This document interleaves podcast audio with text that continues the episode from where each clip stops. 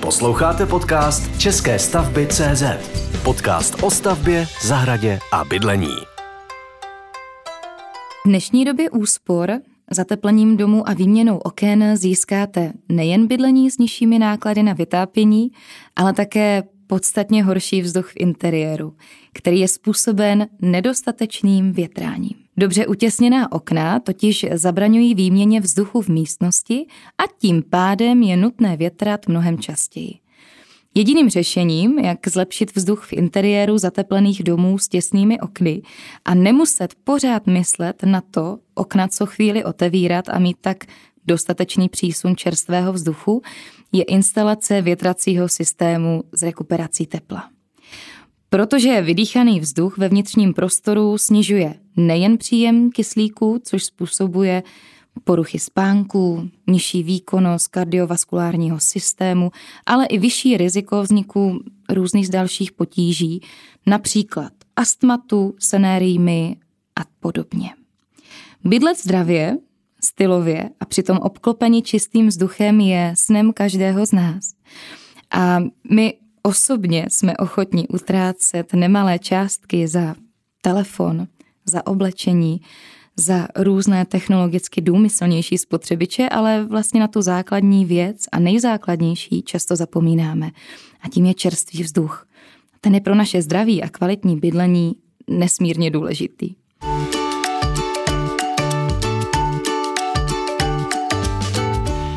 U dalšího dílu podcastu České stavby.cz vás vítá Jana Machová a dnes, jak už jste stihli poznat, se budeme věnovat větrání. A to primárně řízenému větrání. Protože právě v době, kdy se snažíme všemožně uspořit třeba i náklady na energie, s tím umí u zateplených domů nebo nízkoenergetických a pasivních staveb rekuperace výrazně pomoci. Ale více o tomto tématu už dnes s mým hostem, kterým je produktový specialista na větrání inženýr Jakub Archalous z firmy V-System Elektro z Benešova. Dobrý den a děkuji za pozvání. Vítám vás, Jakube. Já ještě malinko jenom představím vlastně firmu V-System Elektro, která se specializuje na komplexní řešení technologií pro úsporné bydlení, a to od nabídky a návrhu přes dodání a realizaci až po vyřízení dotace. A to vše od fotovoltaiky po podlahové vytápění a až po tedy to řízené větrání s rekuperací tepla, o kterém si dnes budeme vyprávět. Děláte toho teda hodně a komplexně, což se mi líbí, Jakube, ale zůstaňme u toho větrání a já bych pro ten začátek asi chtěla vidět takové to základní a to, jaké jsou vlastně způsoby větrání, protože větrá úplně každý, nebo měl by tedy. Doufám, že větrá každý. V rodinných domech nebo v domácnostech rozdělujeme 3 základní druhy větrání. Je to větrání infiltrací, což znamená netěsnou spárou oken a dveří, což v současné době už není tak úplně aktuální téma. Druhá varianta je podtlakové větrání. To známe určitě ze svých bytů a i domácnostech, kdy máme odtahové ventilátory na toaletách a v koupelnách. Ale právě, jak už jsem zmínil na začátku, ohledně nemožnosti infiltrace přes okna, tak tyto větrání jsou v podstatě nefunkční. Proto doporučujeme instalovat řízené větrání s rekuperací tepla, což je takzvané rovnotlaké větrání, a díky tomu jsme schopni opravdu efektivně měnit vzduch v domácnosti. To znamená, že když my třeba v koupelně nemáme okno a jenom větrák, tak to úplně optimálně neodvětrám. Záleží na tom, jaká máte ještě okna a jaká je opravdu reálná těsnost těch dveří. Ono to trošku větrat bude, ale ta funkce bude opravdu hodně omezená. Ve výsledku se může stát, že ventilátor vytvoří v domě podtlak, stále hučí a točí se, ale nevětrá prakticky nic. Je pravda, že když se koupu a je tam hodně vlastně vlhka, tak přes ten větrák to umyvadlo opravdu jako nevidím sebe, jo? To znamená, vlastně ta koupelna se opravdu vyvětrá, až když otevřu naplno dveře. Takže tím jste mi vlastně odpověděl na to, jak to máme. Ale na moji obranu, my jsme to nedělali sami. To všechno developer a hold prostě jsou někde jako věci, které nemusí fungovat úplně 100%. Já se teda zeptám, co teda konkrétně si představit pod tím řízeným větráním, protože my jsme tady s vámi hlavně z důvodu vlastně více informací o tom řízeném větrání a proč je vlastně to řízené větrání potřeba. Řízené větrání se skládá z několika komponent. To hlavní je rekuperační jednotka, která se instaluje zpravidla na zeď do technické místnosti a další části jsou rozvody vzduchu, které vedou na fasádu, odkud se přivádí čerstvý vzduch, anebo se odvádí ten znehodnocený a zároveň rozvody vzduchu do té domácnosti dovnitř, kdy zase rozdělujeme přívody vzduchu, které vedeme do obývacích pokojů, ložnic a dalších pokojů a odtahy, které jsou z koupelen, záchodů, kuchyní. A co vlastně v tom větráme, když to tak vezmu složení vlastně, protože jsou tady samozřejmě nějaké jako mýty o rekuperaci typu, že třeba ten systém může být různě zanesený, že se tam tvoří plísně a podobně. Tak co je na tom třeba pravdy a po případě z čeho se vlastně skládá ten vzduch, který my vlastně větráme, dýcháme? Možná bych odpověděl na to, co větráme. To bude možná lepší na začátek. Větráme totiž spoustu věcí a je to samozřejmě složitá otázka. Asi nejpodstatnější jsou první dvě, které zmíním. První je vlhkost interiéru, protože pokud v domě běžně žijete, tak produkujete vlhkost a ta vlhkost větráním je potřeba ji odstranit z toho interiéru pryč. A proto, když budete používat větrání s rekuperací tepla, tak se zbavíte nadměrné vlhkosti, protože nadměrnou vlhkost odvedete a přivedete čerstvý vzduch o nižší vlhkosti. A jaká je optimální vlhkost? Optimální vlhkost v domácnosti je mezi 60 a 40% relativní vlhkosti, s tím, že 60% bývá v domácnosti v letních obdobích, kolem těch 40% zase v zimním období, kdy dochází přirozeně ve vzduchu k nižší koncentraci vlhkosti. Aha, já jsem měla dojem, že to je přesně naopak, tak to jste mě možná vyvedl teda z toho mého omylu. Při mně vždycky přišlo, že v zimě je ta vlhkost větší. Tak to možná žiju v trošku mylné představě. V zimě to je možná tím, že sledujete relativní vlhkost. Asi jo, a asi ano. Je to pravda, asi já bych možná řekl, že relativní vlhkost je hodně podobná v létě i v zimě. Samozřejmě pokud jsou horké dny, tak relativní vlhkost je hodně nízká, určitě, ale pokud už je jaro, podzim nebo večery letní, tak relativní vlhkost už je zase vyšší. Problém je s takzvanou absolutní vlhkostí, která je samozřejmě závislá i na teplotě. To znamená, z toho vyplývá, že pokud máme chladný vzduch a vysokou relativní vlhkost, tak je tam pořád hrozně málo vlhkosti v porovnání s letním dnem. Ano, proto se vždycky cítíme strašně divně, když jsme někde v Tajsku a podobně, kde je vedro a ta relativní vlhkost je poměrně taky vysoká, jestli to teda říkám správně. Tam bych řekl, že to zase bude ohledně termoregulace člověka, kdy samozřejmě jiné, člověk snižuje svoji tělesnou teplotu podcením a pokud je ve vzduchu vysoká teplota a hlavně relativní vlhkost, tak tělo nezvládá se regulovat svou teplotu odpařováním a proto se přehřívá. A to jsme trošku odběhli od tématu. Ale to vůbec nevadí. Předpokládám, že ale jakýkoliv extrém vlastně je špatně. To znamená ani nízká vlhkost, i vysoká vlhkost. Každé má nějaké svoje Přesně tak. Negativa. V domácnosti, pokud máme vlhkost vysokou, tak je nebezpečí vzniku kondenzace a tím plísní. Pokud máme zase vlhkost hodně nízkou, máme problémy s respiračními nemoci. Například i s vířením prachu. To znamená 40 až 60% je optimální vlhkost v domácnosti. Tak to jsme probrali teď tu vlhkost v rámci toho, co teda větráme. Co nějaký obsah CO2? Jak jsme na tom tady v Česku, v našich domácnostech? Jsme na tom rozhodně velice špatně, protože CO2 je hodnota, kterou málo kdo vnímá a lidé si ji v domácnosti běžně neměří oproti relativní vlhkosti. To znamená, ani si neuvědomují, že žijí ve špatném prostředí. Venkovní vzduch má hodnotu 350 až 400 ppm hodnoty CO2. V vnitřních prostorách je ideální hodnota do 1000 nebo maximální do 1500 ppm. Ano. V současné době v domácnostech je ta hodnota určitě výrazně vyšší. Sám můžu říct své měření, které jsem zkoušel v bydlení, kde nebyla rekuperace, tak opravdu po 2 hodinách jsme se dostali na 2500 ppm naprosto bez problémů. A to už je hodnota, kde se nedoporučuje dlouhodobý pobyt z důvodu vystavení rizika nějakým onemocněním nebo bolestem hlavy a podobně. Což vlastně, když jsem teďkom slyšela, že ve školách v podstatě chtějí méně větrat, aby nemuseli tolik topit a udržovat to teplo vevnitř, tak si myslím, že za 2-3 hodiny ti žáci úplně odpadnou tedy určitě, z těchto hladin. Určitě zmínila jste právě větrání ve školách, to bych řekl, že je hodně velká problematika, která se úplně zatím neřeší a jsem si jistý, že tam vydýchají vzduch ve třídě během několika minut nad tady tu povolenou hladinu. Možná je to i dobrá věc teď zmínit, protože v současné době v televizi hodně slýcháme, aby jsme šetřili z energie na vytápění, tak větrejte krátce a intenzivně.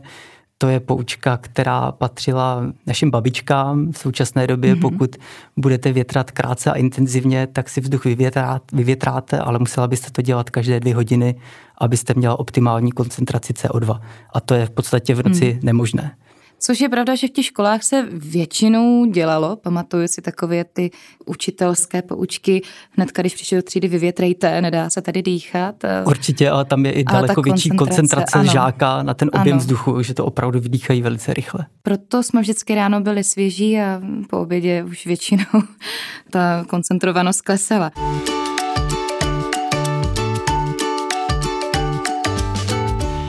Teď jsme si řekli něco ohledně toho CO2. Co třeba takový prach? Prach je takové velké téma, protože spousta klientů se nás ptá, jestli filtrujeme, a jestli ne moc a jestli ani ne málo. Řekl bych, že součástí rekuperačních jednotek je standardní třída filtrace G4, což filtruje hrubé prachové částice, řekněme. A není to ani tak kvůli ochraně vašeho zdraví, ale spíš kvůli ochraně toho systému, rekuperační jednotky, výměníku tepla, ventilátoru a aby se vám nezanášel například potrubní systém. Ano. Takže z toho důvodu je tam filtrace.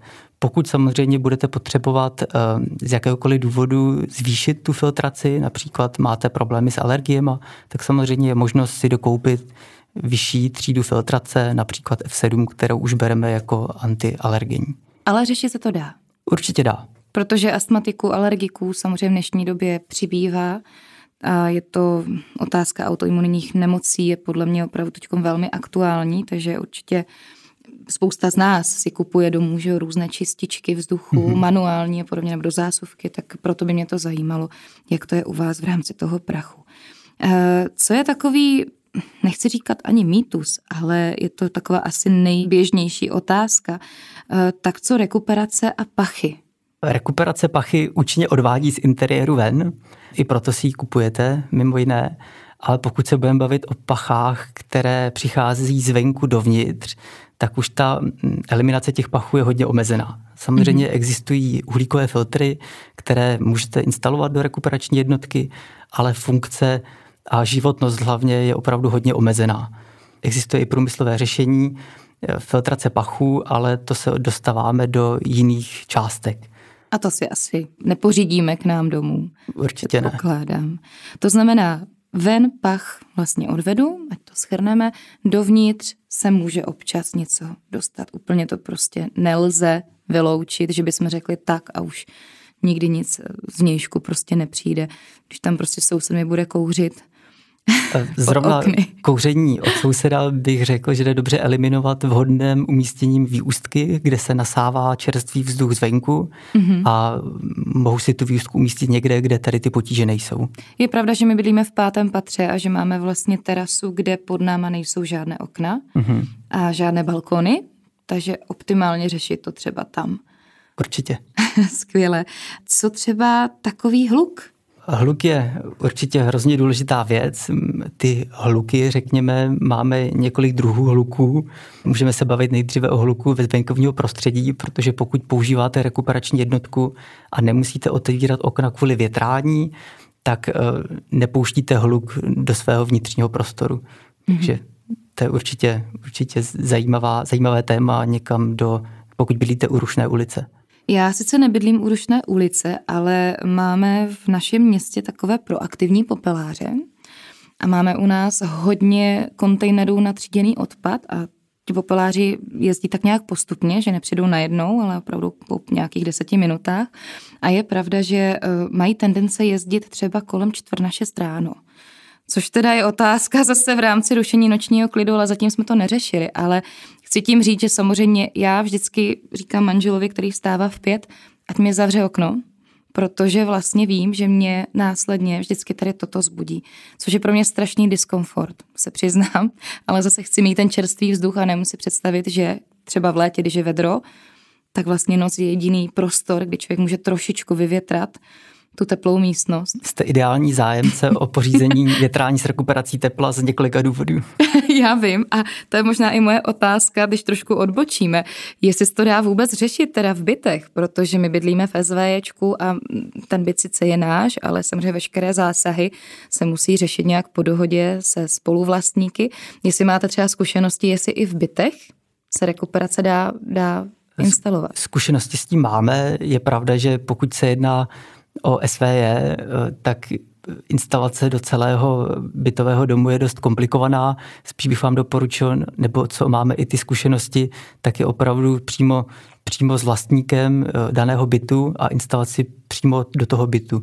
To znamená, jediné, co musíte řešit, je potom prostup na fasádu, což musí být určitě schváleno s vlastníky i ostatních jednotek. Dobře, tak doufáme, že to nedopadne jako film Vlastníci, ale zpátky k tomu tématu. Já jsem četla, když jsem si připravovala informaci i ohledně tedy tohoto tématu, že první taková funkce rekuperace byla vlastně protiradonová ochrana. Jestli mi můžete i k tomu něco říct v rámci teda radonu? Určitě. Radon je radioaktivní plyn, který vniká přes podloží dovnitř domácností a to, jak zmiňujete, tak byla problematika, nebo je to stále problematika rekonstrukcí rodinných domů, kde opravdu tam není žádná protiradonová ochrana a jsou v České republice místa, kde je silná koncentrace radonu a rekuperace nebo řízené větrání s rekuperací je bráno jako ochrana proti radonovému záření, protože větráme směrem pryč. Takže další klad navíc. Určitě.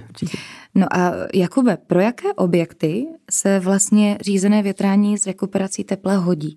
U zateplených domů s těsnými okny nebo u nízkoenergetického standardu, pasivního standardu.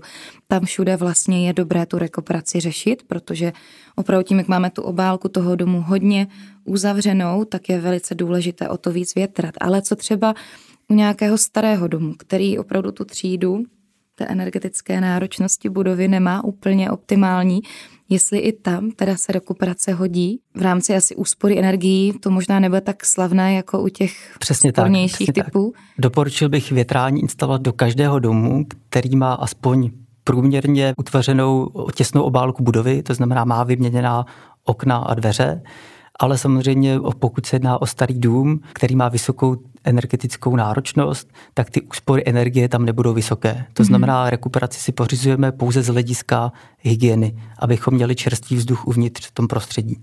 Ale čím víc budeme mít energeticky náročnější, energeticky úspornější budovu, tak tím víc budeme šetřit právě tímto větráním.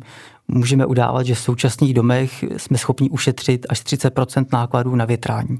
A to se v dnešní době hodně počítá. Určitě. A je vlastně to řízené větrání vhodné i pro dřevostavby třeba? Určitě bych nevýjímal jakoukoliv konstrukci stavby. Předtím, že jednu dobu se hodně řešilo, že je to hlavně teda doménou přesně těch pasivních domů a podobně, ale předpokládám, že to asi není dogma. I dřevostavba může být v pasivním standardu. Skvěle, my jsme už trošku nastínili tu úsporu tepla na vytápění s použitím rekuperace, takže to jsme nějak v krátkosti řekli, jestli k tomu ještě máte třeba co dodat za vás, ale asi jsme řekli to podstatné, ale vraťme se ještě třeba k té konkrétní rekuperační jednotce. Jaká je třeba jejich jako kvalita? Je těžké rozeznat třeba na trhu? Tak, teď řeším rekuperaci a teď jakou jednotku si mám vybrat, protože znáte to u různých druhů kotlů, tepelných čerpadel, oken. Člověk řeší dvojskla, trojskla, dokonce už jsou i čtyřskla, jsme zjistili tady v podcastu na střešní okna. Tak jenom jak je to vlastně s kvalitou a typy třeba rekuperačních jednotek? Kvalita rekuperačních jednotek na českém trhu je různá a pokud máme hodně levnou rekuperační jednotku, tak neznamená to vyloženě, že musí být špatná a platí to stejně tak i obráceně. Pokud je to drahá jednotka, neznamená, že je kvalitní. Máme několik parametrů rekuperačních jednotek, podle kterých to můžeme posoudit. Je to například hluk rekuperační jednotky, účinnost, spotřeba. Asi jako velice důležité bych bral certifikace rekuperačních jednotek a to jak buď pro Nová zelená úspora tady v České republice, anebo certifikace v Passivhaus institutu v Německu. Což vlastně vy všechno jste schopní zařídit, vyřešit. Určitě máme rekuperační jednotky, které splní obě dvě certifikace.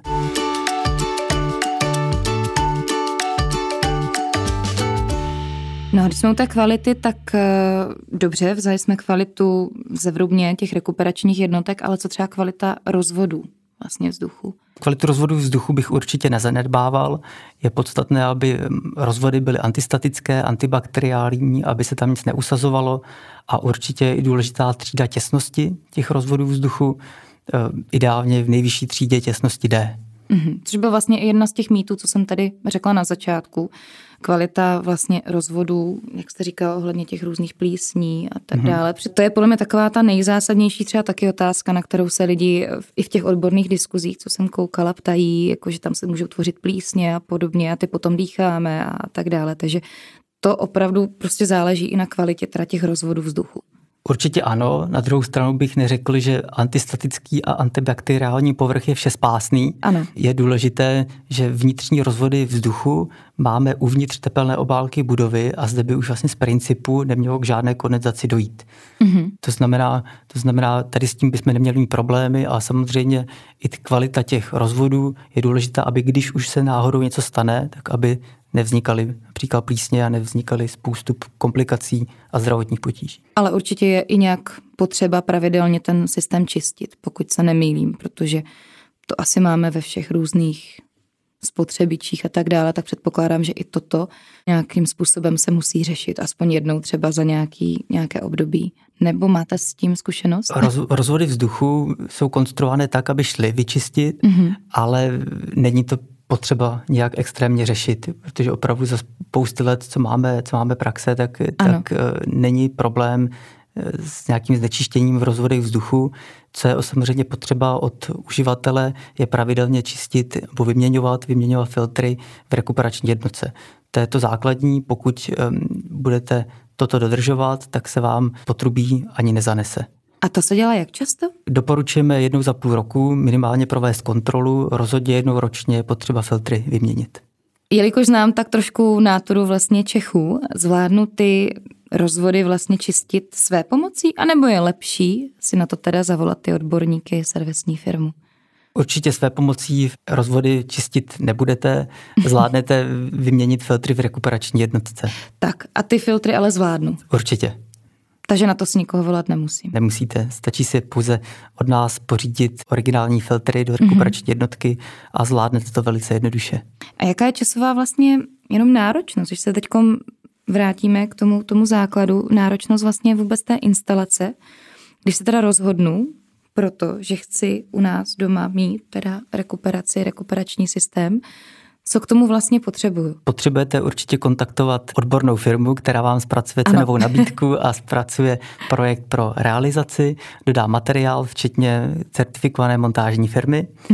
Potom instalace do novostavby rodinného domu, řekněme běžného rodinného domu v současné době, trvá 1 až 2 dny. Takže je to velice rychlé, pak samozřejmě po dokončení těchto hrubých prací ještě máte spoustu dalších prací na dokončení, ale na konci toho se znova na stavbě objevíme a uděláme zaregulování větrací jednotky právě pro ten váš dům, aby fungovala optimálně. A to se bavíme teda o novostavbě a co třeba v případě, že už teda byt nebo dům mám, jestli se nemusím obávat nějakého sekání podobně. Řekl bych, že do každého bytu nebo domu jde rekuperace nainstalovat, záleží, co vlastně vy nám dovolíte. Ale nemusím se obávat, že mi díky tomu zničíte celý byt. Součástí toho systému je spousta potrubí, které je ideální někam schovat. Ano. To znamená, doporučil bych, když už se dělá rekonstrukce toho objektu, tak to schovat například do podhledu. To znamená, jakému prachu se při rekonstrukci pravděpodobně nevyhneme. S tím počítám, to určitě ano. Teď jsme se dlouhou dobu bavili tady ohledně nějaké časové náročnosti, kvalitě rozvodů, kvalitě rekuperačních jednotek. Ale teď mě zajímá asi takové to nejdůležitější, na co se budou ptát úplně všichni, a to jsou vlastně náklady na pořízení té rekuperace. Já jsem na začátku říkala, že vy děláte vlastně komplexně vše, to znamená od nabídky a návrhu, tak vlastně i dodání a realizaci, ale že dokážete vlastně vyřídit i dotace. To znamená, můžu já tedy čerpat na rekuperaci dotaci, co všechno k tomu potřebuji, A po případě teda, kolik mě to tak cca třeba bude stát, když vezmu, že budu mít třeba nějaký menší domek, bungalov, bavme se o nějakém takovém standardu, co se teďkom tak nějak asi nejvíce staví. Takové běžné náklady na pořízení rekuperace jsou kolem 200 000 korun z daní, včetně montáže. Samozřejmě možné, jak jste zmínila, vyřídit na toto dotaci, a to jak pro novostavby, kdy to je ale součást i dalších úspor, které je potřeba v tom domě mít, ale je možné zařídit dotaci i na rekonstrukci budovy, kde je to čistě na řízené větrání s rekuperací tepla. A teda ta konkrétní nějaká průměrná třeba cena za rekuperaci, když se budeme bavit teda o nějakém průměru, protože myslím, že to jsou věci, co prostě ty naše posluchače bude zajímat asi hodně. Ano, kompletní systém, 200 000 korun z daní, včetně montáže, to se asi tak pohybuje průměrná cena instalace v dnešních rodinných domech. Já jsem, ještě když jsem různě koukala, co všechno vlastně se s rekuperací pojí, tak jsem narazila na takový pojem, který, přiznám se, já teda jsem vůbec netušila, co to znamená, co to obnáší, a to je entalpický výměník. Zní to strašně zajímavě, tak jestli nám můžete trošičku říct, co to vlastně je a jak funguje? Výměník tepla je zařízení, kde se předává teplo. V současné době to jsou často plastové výměníky tepla. Pokud máme ale entalpický výměník, tak tento výměník je tvořen s plastovou membránou, který je schopný regenerovat nejen teplo, ale i vlhkost. Mm-hmm. To znamená, tento výměník tepla nám vrací i vlhkost zpátky do interiéru. Entalpický výměník má svá pozitiva i negativa a je mnoho zákazníků, kde ho rozhodně nedoporučuji, v některých případech ho samozřejmě i rád doporučím. Primárně pokud by někdo měl problém s nízkou vlhkostí v interiéru, doporučoval bych mu přirozené zavlhčování, například pořizení květin nebo akvária. Tak to děkuji za vysvětlení. A vzhledem k tomu, že v dnešní době se snažíme vlastně všechno tak nějak zrychlovat, mít vlastně v mobilu, řešit všechno vlastně odkudkoliv, kdykoliv, jak je to vlastně s ovládáním rekuperace? Existuje na to taky mobilní aplikace, protože my jsme tady v prvním díle měli téma chytré domácnosti, tak jestli se to tam dá začlenit? Určitě. Rekuperační jednotka má celou řadu ovládacích možností, je to panel na jednotce, kabelový ovladač, bezdrátový ovladač, mobilní aplikace i začlenění do chytré domácnosti. Tady bych asi řekl, že opravdu záleží na každém člověku, jak chce rekuperační jednotku ovládat, protože může ji vidět prakticky na první pohled všechny parametry rekuperační jednotky v chytré domácnosti a taky se o tu jednotku nemusí vůbec starat, může ji pustit v automatickém režimu a opravdu ji prakticky neřeší. A ona vlastně řeší všechno za něj. Ano. A to si myslím, že je taky hodně důležité, protože všichni jsme tak trošku pohodlní a chceme mít vlastně nějakou automatizaci v tom našem životě. Já jsem si ještě našla takových pár mýtů o rekuperaci, které mě teda zaujaly a myslím si, že jsou to takové běžné otázky, které nalezneme asi úplně všude. A to je třeba, když teda máme nucené větrání s rekuperací, tak nemůžeme otvírat okna. Určitě okna otevřít můžete, ničemu to nevadí, je to pouze tak, že není třeba ty okna otevírat kvůli větrání, kvůli přívodu čerstvého vzduchu. Sám jsem toho příkladem, kdy v letních večerech si samozřejmě rád otevřu okno ve svém rodinném domě, kde mám instalované řízené větrání s rekuperací. Já to mám stejně. Já teda ne v létě, ale spíše na jaře, když přesně všechno jako kvete a mně přijde, že ta země tak nějak úplně jinak voní, tak nemůžu si představit, že bych od tohleto se třeba ochudila. Takže otvírat okna lze. Ano. Dobře. A my jsme se bavili o tom hluku, té sekci, co větráme, ale mě by ještě zajímalo, před takový základní mýtus je, že rekuperační jednotka hučí. To znamená ten hluk z druhé strany. Ne zvenku, ale ze systému. Co na tomhletom je pravdy? Rekuperační jednotka, možná vás tím překvapím, ale skutečně hučí. Záleží na tom, kde ji máte umístěnou. Pokud umístíte rekuperační jednotku do technické místnosti, tak opravdu o ní neslyšíte a nevíte, že vůbec existuje, a to v jakémkoliv režimu. Znamená, je důležité správné umístění té jednotky. Pokud samozřejmě přijdu do technické místnosti, tak lehký hluk od té jednotky slyším. Další část toho hluku je v jednotlivých místnostech, kde jsou výústky, do kterých je buď přiváděn vzduch, anebo odváděn, a tam, pokud je provedený správný návrh systému, tak neuslyšíte vůbec nic. a s tím vy všechno dokážete vlastně poradit. Takže předpokládám, když to budeme řešit na začátku, tak je tohleto vlastně téma, které určitě mě nebude obtěžovat. U nás je to základní součást technických návrhů, aby tyto problémy tam nebyly s hlukem.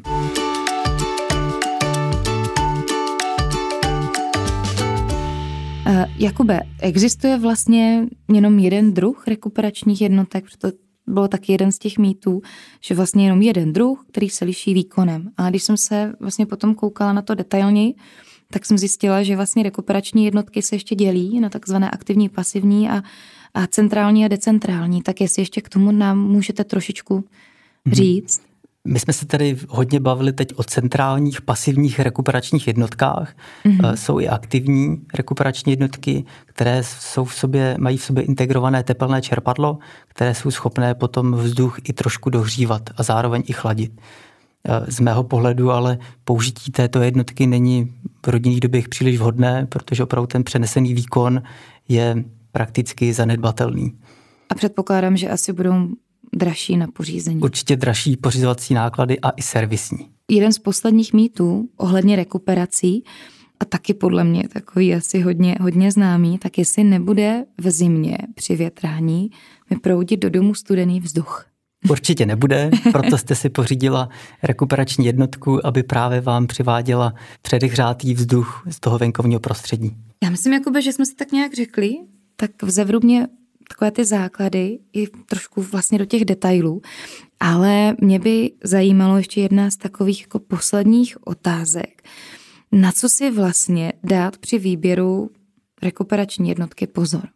Protože určitě to nebude věc, kterou si kupujeme běžně, měla by to být věc, která nám bude sloužit mnoho let, což mě vlastně také zajímá, jak dlouho třeba můžeme tu rekuperační jednotku mít doma bez nějakého dalšího zásahu nebo výměny a popřípadě teda na co si dát pozor. Životnost rekuperační jednotky je bez problému 15 let, pravděpodobně i více, ještě samozřejmě uvidíme, jak moc všechno dokáže v současných podmínkách vydržet. Ohledně toho, na co si dát pozor, řekl bych, že jak sleduju dnešní servis s firem, tak na to bych si přesně dal pozor. Na českém trhu je celá řada rekuperačních jednotek, které jsou kvalitní, ano, ale ne vždycky může být provedená kvalitně montáž a i dodatečný servis. To znamená, dal bych si pozor na firmu, od které si to pořizujete. Jak poznám, že ta firma je správná, nebo protože jsem třeba laik, opravdu samozřejmě zjišťuju si spoustu informací, ale vlastně nemusím tušit. Máte třeba nějaké svoje servisní střediska nebo firmy, které třeba doporučujete, s kterými spolupracujete? Jak poznat kvalitní firmu, řekl bych, že nevím. Doporučuji bych vám samozřejmě naší firmu, kde my si na tom zakládáme na kvalitním servisu, protože veškerý servis našich jednotek, našich rozvodů je prováděn přímo firmou V-System Elektro. Takže na tom servisu vlastně vy si zakládáte. Ano. Což chápu, je to logické, pokud na něco dávám záruku, tak zase je dobré teda mít k tomu i adekvátní servis. Čímž vlastně se vracíme k tomu, že asi své pomoci dělat cokoliv a montovat si třeba rekuperaci sám, podle mě teda asi úplně nejde, jak jsme se bavili o těch zásazích, i když teda, jak říkám, pořád jsme kutilové, kutilský národ, ale asi to nebude teda to pravé ořechové. Abych byl úplně korektní, řekl bych, že to lze, ale nedoporučujeme. Dobře. Jakube, předposlední ještě otázka. Máte nějakou zkušenost nebo nějakou realizaci za sebou třeba řízeného větrání v nějakých netradičních prostorech, protože to je třeba věc, která taky může zajímat, jestli koukala jsem nějaké sklepy a podobně. Máme určitě několik takových zajímavých realizací, vyloženě sklepy. Je to samozřejmě otázka, jaké využití toho daného prostoru, takže větrání sklepního prostoru samozřejmě za sebou máme. Tuším, že bylo určené k rekreaci nebo k nějakému wellness zážitku, pak samozřejmě ale tento prostor je opravdu vytápěný a větraný. Ano. Vyloženě větrání s rekuperací tepla sklepního prostoru, například na brambory, bych nedoporučoval. To určitě nemá opodstatnění, ale vím, že přesně kdo má sklep, tak v dnešní době si ho různě přetváří. Taky mám velice dobrého kamaráda, který ve sklepě má posilovnu, takže samozřejmě i tam člověk musí pořádně tam se určitě hodí. No, po případě třeba mě ještě zajímala nějaká kotelna a podobně. Tam asi taky bude tady tohoto asi důležité. Pokud se jedná o kotelnu, například na pevné paliva, tak ta by měla být větraná jiným způsobem než rekuperací, ale jako kotelnu lze brát i například technickou místnost v rodinném domě, ano, kde například je tepelné čerpadlo a pračka a v tu chvíli už zase bych to do toho systému zahrnul a větral bych to vlastně odtahovou výústkou. Já si myslím, že jsme odpověděli úplně na všechny dotazy, které jsou takové nejběžnější i méně běžné. A úplně poslední teda rada, nějaká vaše na závěr, kterou my vždycky končíme v našem podcastu. Co byste předal našim posluchačům, než se úplně rozloučíme? Rád bych řekl posluchačům, aby přemýšleli nad technologiemi, které si instalují do rodinného domu a nedali na vyloženě rady sousedů, ale aby přemýšleli nad jejich domem. A to si myslím, že platí nejenom u rekuperací. Jakube, moc děkuji, že jste byl mým hostem podcastu České stavby.cz a snad zase brzy někdy. Na viděnou. Ještě jednou děkuji za pozvání a budu se těšit. Nashledanou.